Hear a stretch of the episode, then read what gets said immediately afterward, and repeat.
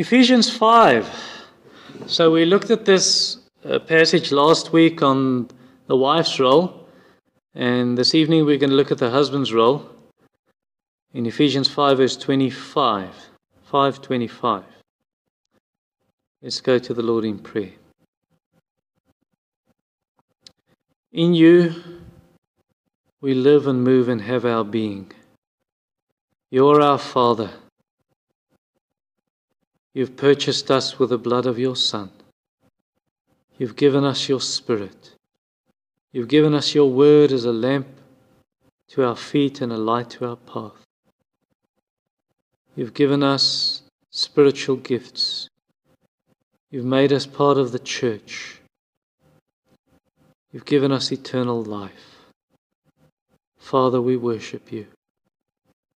Pray that now for the next 30 or 40 minutes, you would give us a willing and humble heart to love your truth, to receive it, to obey it, to live it for your glory.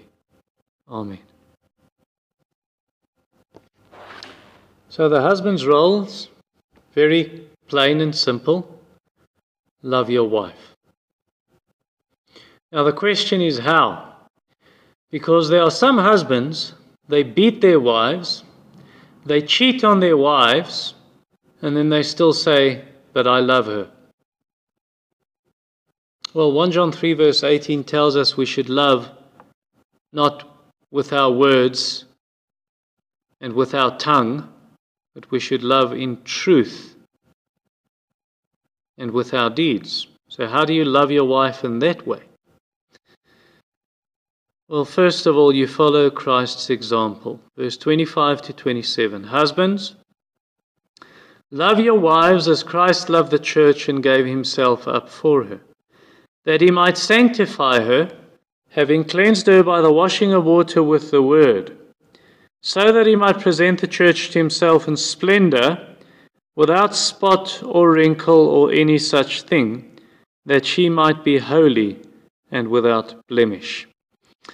Some years ago, I was part of a council or committee of pastors, and we had to talk to another pastor who was busy, busy getting divorced. And when we asked him, Why are you getting divorced? he said, Because I no longer love my wife.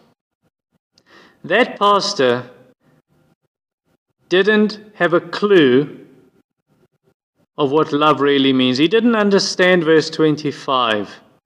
You see, the Greek word for love in verse 25 husbands, love your wives. It's in a present, it's in a continuous tense. And it means that you keep on loving your wife and you don't stop loving your wife after 20 years of marriage because she's gone grey and she's got wrinkles. And then the Greek word is also an imperative. That means it's a command. To love is a command. And that means love is not just an emotion. Love is a deed. It's something you do. It's something you choose to do or not to do. So to say, I'm getting divorced because I no longer love my wife, that is in, in all, if, uh, in, in, in effect, you are saying, actually, you are saying, I will not obey verse 25, even though God tells me to. You see, the world doesn't understand love. Even that pastor didn't understand love. They think love is something that happens to you. You love struck, like you moonstruck. Well, the Bible tells us love is something you do, it's not something that happens to you. And in many cases, the emotion of love will follow the deeds of love. You start doing deeds of love, and the emotion will follow. Like a story uh, was told of a man who wanted to divorce his wife, a farmer. So he goes to town, he sees the lawyer, and he tells the lawyer, I want to divorce my wife, I no longer love her. And the lawyer says, Well, wait, wait, wait. Let's not make it so easy on her. Let's make it hard on her. Why don't you, uh, before you get divorced, spend three months. Spend three months and you do everything you possibly can to show love to this woman. You treat her. You take her out to dinner. You start acting kindly and gently with her. Uh, you start helping her around the house. Start communicating with her. Talk to her. Chat to her. Uh, buy her gifts. Buy her flowers. Do all these nice stuff. And then, then after three months, we'll, we'll just pull the carpet from under her. And then you file for divorce. And it'll be a real shocker. And so the guy goes back and he does exactly what the lawyer says. Starts acting in all these loving ways and he keeps on doing it. He does it often, he does it every day, all day. And after three months, he comes back to the lawyer and says, Right, I did all of this, but I no longer want to get divorced. And the lawyer says, Why? He says, Because I really started loving her. And the lawyer said, Exactly, that was my point. And so that's the, the principle of John 13, verse 17. Jesus says, If you know these things, blessed are you if you do them. So Jesus says, You do what is right and you'll be happy, not the other way around. Not say, Lord, make me happy and I'll do what you say. No, no. You do what God says and you'll be happy. And you do loving deeds to your wife and you will start loving her. So do you feel cold toward your wife? Then do then do verse 25. Husbands, love your wives. Start acting in a loving way toward your wife and you do this, even, even if there's nothing in your wife that attracts you anymore, then you keep on loving her because this will honor God. Now, it will help to keep on doing so, especially if your wife doesn't respond positively immediately. So there's no positive reaction from her side, but you keep on acting in a loving way and in a kind manner as Christ wants you to. And if you keep on doing that, the emotion of love will follow. And the chances are very good that in the end she might respond in a biblical way too, in the correct way, in the right way. Now, maybe you say, but this woman, she's, she's driving me nuts. She's driving me up the wall. She's making me crazy. I'm going to gonna lose it. And besides, she doesn't deserve my love. well, you did the same to God and He loved you. Jesus didn't die for you when you were wonderful and lovely and perfect and beautiful. Christ died for us while we were yet sinners, Romans 5, verse 8. So, verse 25, do the same for your wife. Husbands, love your wives as Christ loved the church, gave himself up for us. So, how do you love in this way? How will you do this? Write down 50 ways you can love your wife. And then every week you add to that list, and every day you do two of those things for your wife. And don't just choose the stuff you like. Choose the stuff that'll make her feel you really love her. For instance, don't buy your wife ice cream if she doesn't like ice cream. You're just buying it because you like it. rather, rather fix the, the kitchen cupboard door that's been broken for months, even years, and she's been nagging you and asking you again and again, you've done nothing. Rather fix that, and she'll really feel you love her. And then you use 1 Corinthians 13, verse 47, as a guideline of ways you can love your wife. Paul says, Love is patient and kind. Love does not envy or boast. It's not arrogant or rude. It doesn't insist on its own way. It's not irritable or resentful. In other words, it's not bitter. It doesn't rejoice at wrongdoing, but rejoices with the truth. Love bears all things, believes all things, hopes all things, endures all things. So do that. Follow, use that as a guideline. And then you fill your heart and your mind with those truths. And you ask the Holy Spirit to help you to apply it. Because it's the man who is filled with the Word. He's actually drenched with the Word of God and he trusts in the Holy Spirit. That is the man who will love his wife as Christ loved the church. Verse 18. Do not get drunk with wine, for that is debauchery, but be filled with the Spirit. What will be the result of being filled with the Spirit? Verse 25 Husbands, love your wives.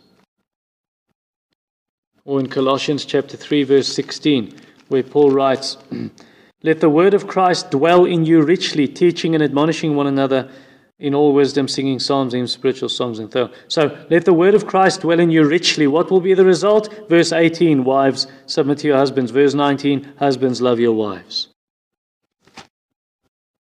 So I hope you can see that a, that a good marriage doesn't start with all these little things you can do for your wife.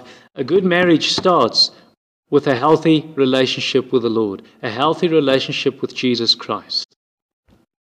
How, I mean, how can, you, how can you love your wife, verse 25, as Christ loved the church? How can you love as Jesus loved, but you don't know Jesus? So, do you want to be a man after God's own heart? Do you want to love your wife as Christ loved the church, verse 25? Then be in the word, be in prayer, be involved in the church. And then also be at the Lord's table often, as often as you can so that you can see and be reminded how Christ loved the church and he gave himself up for her, verse 25. And that'll help you to not expect of your wife, she must fix things first. I'm not going to do it. Let me ask you a question Who was wrong in the relationship between us and Christ? Well, obviously, us. We were the sinners. We are the sinners. Who was the one who took the first step to reconcile, to fix things up? Jesus. So if you're going to love your wife as Christ loved the church, even if your wife is wrong, don't say, I'm going to wait, she needs to fix it first. She needs to say sorry first. No. If you're going to love like Christ loved, you take the first step to fix it, even if she was wrong. So, gentlemen, may I ask you a question? How are things with you? Are there things between you and your wife it's not right, it's not sorted? Well, then be like Jesus and tackle the problem. Be like Jesus and talk through it with your wife. Sort out the problem, fix it, as Jesus did in verse 25. And don't wait, wait a minute longer. Do it even before you go to bed tonight. Chapter 4, verse 26 Be angry and do not sin. Don't let the sun go down in your anger, and give no opportunity to the devil. And then be humble when you talk to your wife. Don't try and fix your wife. You know, you just want to show all her mistakes and all her errors and all her sins. Rather confess your sins and then ask God to change you. And if your wife has sinned against you, then forgive her as the Lord forgave you. Chapter 4, verse 32. Be kind to one another, tender hearted, forgiving one another as God in Christ forgave you. The Lord forgave you. Why will you not forgive your wife? If you don't forgive, then your Father in heaven will not forgive you, Jesus said in Matthew 6 and Matthew 18. So forgive your wife and do it completely, just as Jesus forgave you completely. Completely. The blood of Jesus cleanses us of all sin. Christ says he will, God says he will think of our sins no longer. Jesus said on the cross, It is finished. He paid the price. Verse 25, He gave Himself up for the church. So don't hold on to things that your wife did in the past and you will not forgive her. Forgive, forgive. Verse 26 that Christ might sanctify the church, having cleansed her by the washing of water with the word. So you want to follow the example of Jesus, then do that. And then, furthermore, if you want to follow the example of Jesus, you need a special love for your wife. Jesus loved the world. We know that. God loved the world, John 3:16, but Jesus has a special love for his bride, the church. Verse 25, Christ loved the church. So does your the way you act and live does it does it show that? Does it show that your wife is number 1 in your life? Apart from God, of course. Your wife is number 1. Or do you give more time and attention and love and money to your children and to your friends and hunting and sport and church and maybe your hobbies or colleagues or your work or TV or the internet or your family or relaxation or whatever. You give more time to anything and everything except your wife. She can't be number one. And your wife has asked you, please, please, will you fix the stove? And you won't do it, but let another woman ask you, Please, can you help me fix my stove? And immediately you do so. And that shows your wife is not number one. You're not loving your wife as Christ loved the church, because the church was number one above everyone for Christ. If you want to love your wife, you need to get to know her. 1 Peter 3, verse 7 says, Live with your wives in an understanding way. You want to love your wife, you need to get to know your wife. And that means you need to switch off the idiot box, that's the TV, switch off the TV and chat with your wife. Talk to your wife. Take her for coffee. Ask her questions. Get to know your wife again. Buy her gifts, send her messages throughout your day. Comfort her when she's sad. Hold her in your arms. Be like God. God tells us that He loves us. He does love us, verse 25. He showed it, but He tells us that. Jeremiah 31, verse 3 I have loved you with an everlasting wife. Tell your wife that you love her. And then give her your full attention when she talks to you. Maybe she's sharing her heart with you. Give your full attention. And then share your heart with her. Share your heart as Jesus did with his bride. John 15 15, Jesus said, No secrets. I told you everything the Father has told me. You're my friends. Don't be a closed book. Your wife doesn't know you. You just share the same bed, but you're strangers. No. Talk to your wife. It's nonsense for you to visit with other women and take them for coffee and buy them gifts and take them for, out for movies and try and solve their problems and their issues in life. That is nonsense. Do it for your own wife.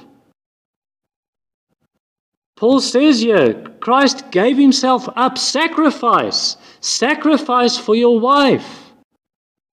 That is what Jesus did. Jesus didn't look out for his own interests. He looked out for the interests of the church. He gave himself up. And if you want to be such a husband for your wife, then your wife's needs and her desires must be above your own, even. Don't just think of yourself, think of the needs of others, especially your wife, Philippians 2, verse 3 and 4.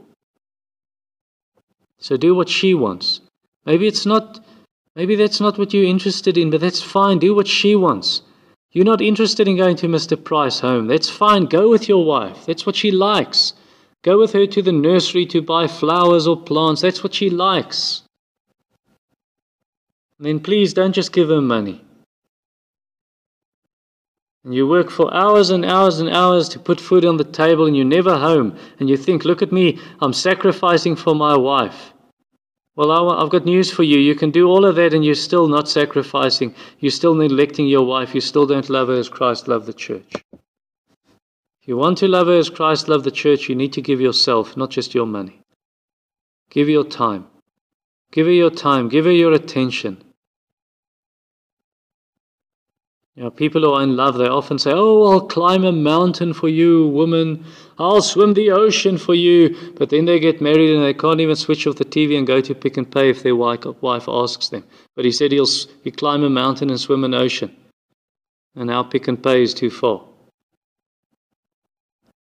If you like Jesus, then you'll lay down your life to protect this woman. Verse 25 Jesus gave himself up for her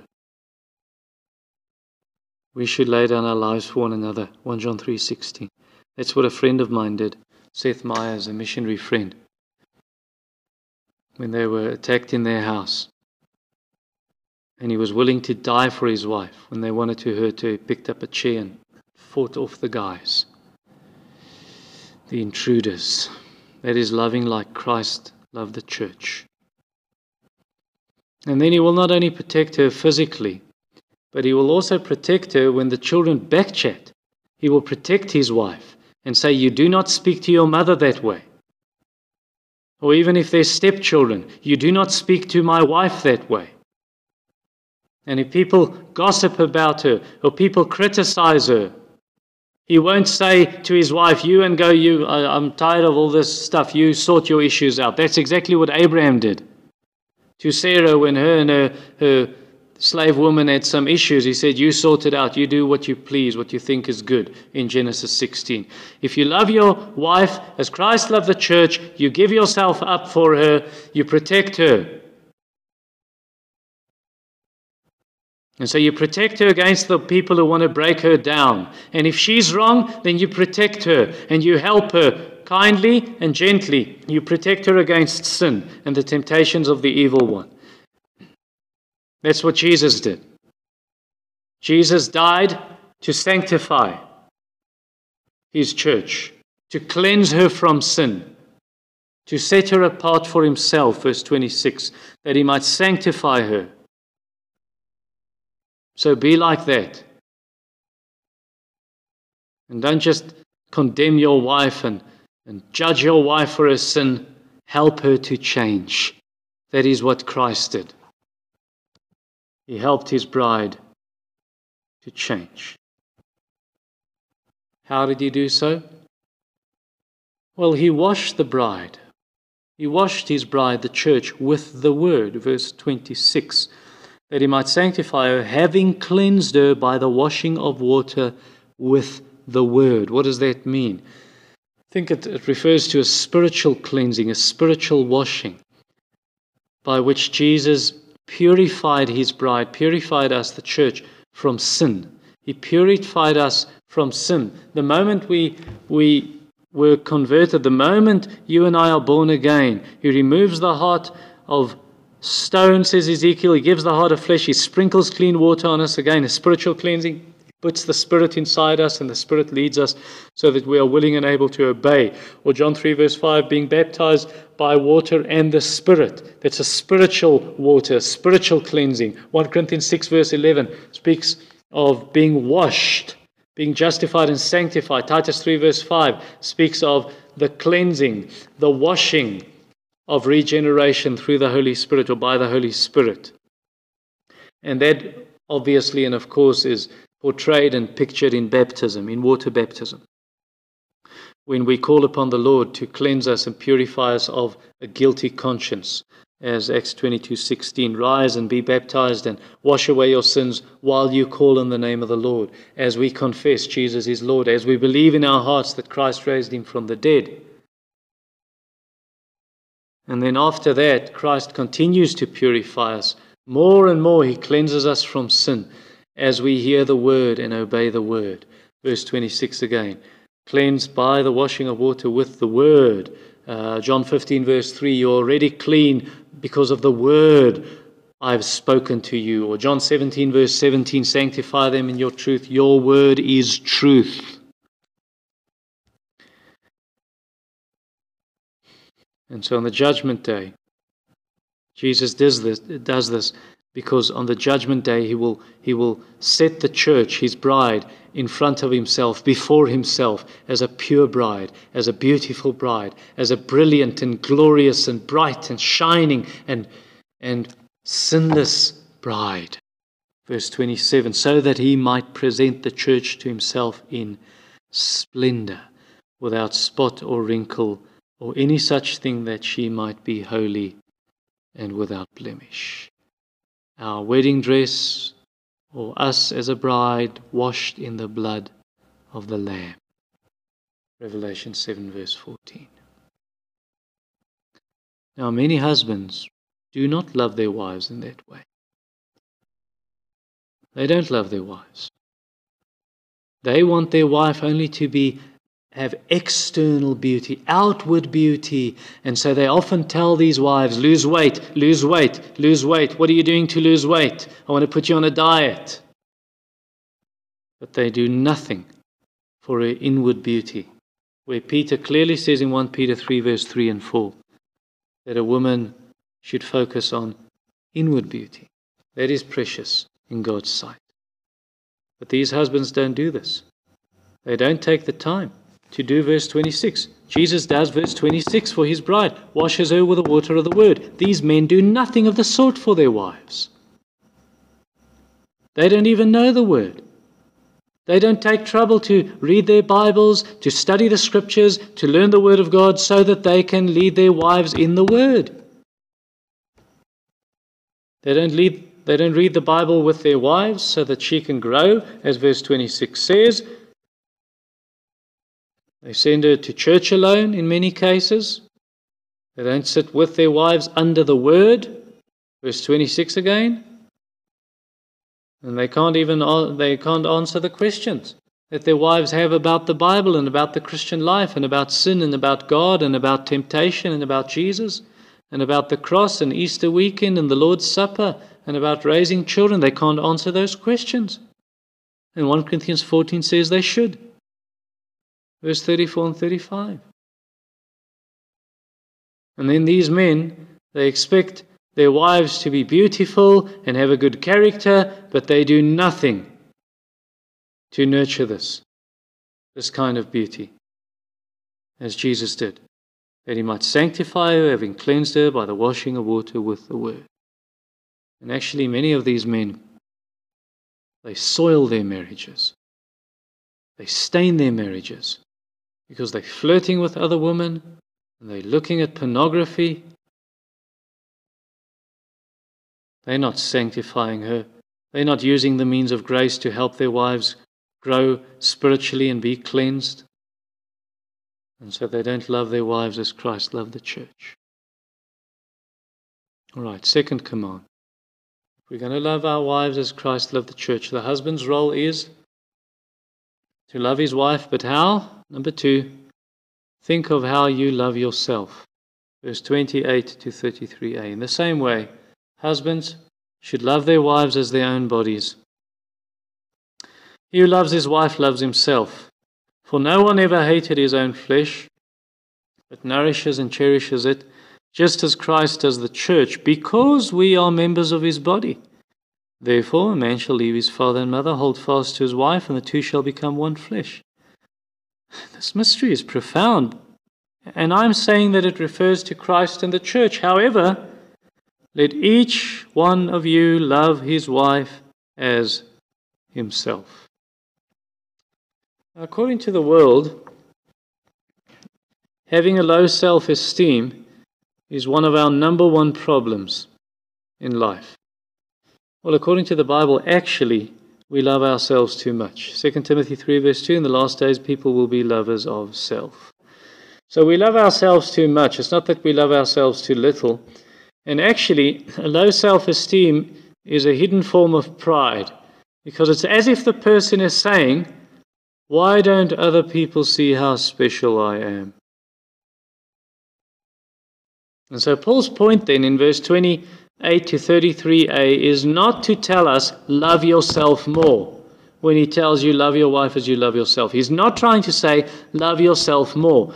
He's trying to say, you must love your wife in such a way that you do for her what you would do for your own body. Verse 28. In the same way, husbands should love their wives as their own bodies. He who loves his wife loves himself. Verse 33 However, let each one of you love his wife as himself. That is the golden rule. Do to others what you want them to do to you. That's the point. And so that means you provide food for her. If you love her as you love your own body, you provide food for your wife. And you take her to the doctor when she is ill, or when she starts maybe having problems with her hormones, and she's got a bad skin and she gets pimples again, like she did when she was a teenager, and she feels embarrassed, then you take her to the doctor. And you're patient with her. When she asks you, Please, will you help me lose weight? Then you work patiently with her and gently. And you buy what she needs to make herself attractive for you her makeup and her shampoo and whatever else she needs uh, pretty clothes. You help her clean the house and wash the dishes, or at least pack the dishwasher if you have one, and make up the bed and look after the kids so she can rest. And you don't overload her. Oh, I need to learn this. You don't overburden and overload your wife by inviting guests every weekend. And you keep on, and the guests, if there are guests, you just have a good time visiting the guests and you don't help her. No, if you love her, then you help her. If you love her as you love yourself, then you help her. You help her even prepare meals, help her in the kitchen or whatever she needs, whatever needs to be done. And you give her some allowance, some pocket money. If you can afford that, do that. And then you protect her and you put your foot down. If she's overcommitted at work or she's overcommitted at church, and you say no more. You're tired and you need to rest. You see, the man who helps, the husband who helps his wife in this way, he's like someone who puts a lot of time and attention into his fruit trees. And they need pruning, then he prunes them. And they need some minerals or whatever you need to work into the ground, compost, and he does that and He gives enough water. And in the end, you do that to the fruit tree, it'll give you fruit. And you treat your wife that way, and you'll get good fruit. Verse 28. In the same way, husbands should love their wives as their own bodies. He who loves his wife loves himself. You'll pick the, the fruit if you treat her in a, a nice way, in a godly way. But the man who neglects his wife shoots himself in both feet. That's just not going to help you. You putting a saddle on a horse, you're not going to ride that horse, it's going to throw you off. Your marriage is going down. Your marriage is going down, buddy.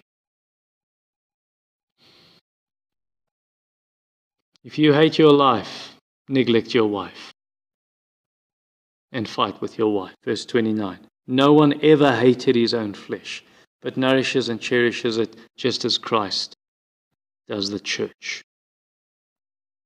And why in the world, why in the world will you hate your own body? Isn't it better that you, you feed your body and you take care of your body? Verse 29. And shouldn't you treat your wife like you treat your own body, seeing you are one? Verse 32 says, You one, one flesh. So see to it that you, you nourish your wife. Verse 29 You nourish your wife, you cherish your wife. You feed your wife physically, what she needs, the food, the groceries. You feed her spiritually with a word, as we saw just now. And you, you, even, you even try and put something away so that she's taken care of when you die and you're not here anymore. And then you cherish her by being clean and you yourself being clean and neat for her, by giving her hugs and holding her hand and sitting next to her and opening the car door for her and complimenting her like the the man in Proverbs 31 compliments his wife, gives her compliments in verse uh, Proverbs 31, 28 and 29. You treat your wife, if you're going to cherish her, as verse 29 says, you, you treat your wife like a very valuable item. You take care of her, you look after her, you work gently with her. You speak kindly to her, 1 Peter 3, verse 7. Uh, she's the weaker vessel. Remember that. And you speak well of her behind her back. You don't humiliate her in front of others and talk down to her. And you say please and you say thank you. And you ask even for her counsel and for her input. And you treat her with respect. Don't shout from the lounge, come and get the baby, change the diaper. And you're sitting right there. Get up. Help her. like a preacher in Jeffreys Bay said in November last year, You married a princess, but you treat her like a hag. Don't do that. Don't treat her like you would treat another man. Cherish her as Christ does for his body, the church. Verse 29 and 30. 29b, just as Christ does the church.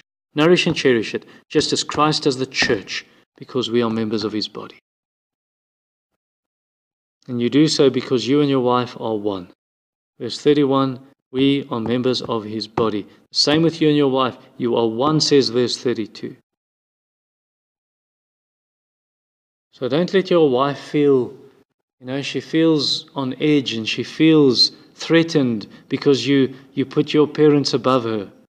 And you're still looking to your parents to lead you. No, verse 31 A man shall leave his father and mother, leave your parents Leave his father and mother, hold fast to his wife, and the two shall become one flesh. So put your wife first. Put her above your parents, put her above your brother, put her above your sister, put her above any other human relationship. And you live as a unity with your wife, as verse 31 says. You share everything with your wife, you hold back nothing, not even your body. You are one flesh.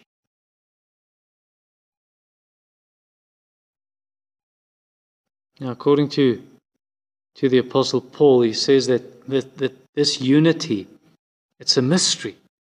Verse 32 this mystery, it's a mystery. This mystery is profound. Now, in, in Scripture, a mystery doesn't mean something that's hidden, it rather means something that was hidden and it wasn't clear in the Old Testament, but now it has become clear in the New Testament. God has revealed it. Ephesians 1, verse 9. The mystery is made known. 6 verse 19, that I may make known the mystery. Uh, Ephesians 3 verse 3 to 6 or verse 9, the mystery is revealed. And so the mystery of marriage, the point Paul's trying to make by calling marriage a mystery, He says marriage is like this. In the Old Testament, we just we mainly saw it as a relationship between a man and a woman, Genesis 2:24. But now in the New Testament, it becomes very clear. It's a picture. It's uh, the, the the marriage of a man and a woman is a picture of Jesus' relationship with the church. Verse 32 ends. I'm saying it refers to Christ and the church. So practically, this means your first responsibility, if you have marriage problems, is not to go for counseling. It's not to go to a marriage seminar. It's not to buy books on marriage, Christian books on marriage. Your first duty, if you have marriage problems, is to get back into a right relationship with God through repenting of your sin and trusting in His Son, Jesus Christ. And then you get to know Christ more and more through the Word and prayer and devotion devotion to his body, devotion to the church, serving in the church. And if your relationship with the Lord is healthy, then you will love your wife as you love yourself. You love your neighbors, you love yourself.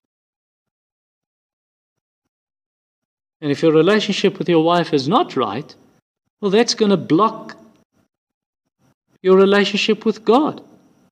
1 Peter 3, verse 7. If you don't treat your wife in a correct way, just read the verse, go to the verse. It says that your prayers will be hindered. You treat your wife badly, your prayers will be hindered. So, do you see the vicious circle here? Many men, their marriages are falling apart because they are not right with God. And because they're not right with God, there is no source they are drawing from. There's no life source they are drawing from so they can love their wives. And so their, their marriage just goes into this downward spiral until it crashes and burns. So, gentlemen, men, fix things up with God. Get right with God. Get right with Christ. And get right with your wives. And confess your sins, and you will be forgiven. And then you ask for the Lord's leading. And you ask for His strength and for His grace to change.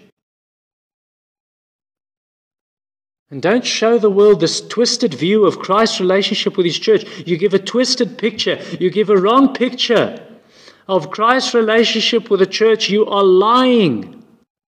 You're telling people, oh, you see the way I treat my wife? This is how Jesus treats his wife. That's not true. Love your wife in such a way that people will ask you about Jesus. Like a woman who told me when I was still in Nelspruit, the woman, uh, the pastor's wife, told me about a story. She had met this American, I think it was a missionary couple, and they went there for lunch one day, and and the wife had burnt the the roast, roast beef to ashes. She, she'd forgotten all about it. They went to church and the oven was on high, and when they got back, oh my goodness, it was just this black roast beef. And she was so sorry. And she apologized to her husband, I'm so sorry. And her husband said, Don't worry, it's not a problem at all. And this pastor's wife told me she was greatly impressed by the wife by the way this husband loved and treated his wife and he didn't scold her. And that's that's the way we should treat our wives, men. If you're going to make an impression in this world, that's the way we need to treat our wives, especially because we live in a world where where husbands bully their wives and they humiliate and embarrass their wives and they ignore their wives and they make jokes about their wives. Let's not be like that. Let's swim upstream and let us love our wives as Christ loved the church. Let's pray. Heavenly Father, would you give us grace? You have equipped us with everything necessary that we can love our wives as Christ loved the church. And I pray for those husbands who have been brought to a conviction of sin this evening where they see, but they lost. They haven't loved their wives as Christ loved the church because they don't know Christ at all. I pray that you would redeem them, you would save them, you would convert them, you would regenerate them, you would give them everlasting life. You would transform them into new creatures, that the old things will pass, pass and all things will become new, even the way they treat their wives, that there may be a testimony to the grace, the saving grace and the power of Jesus through the gospel. Amen.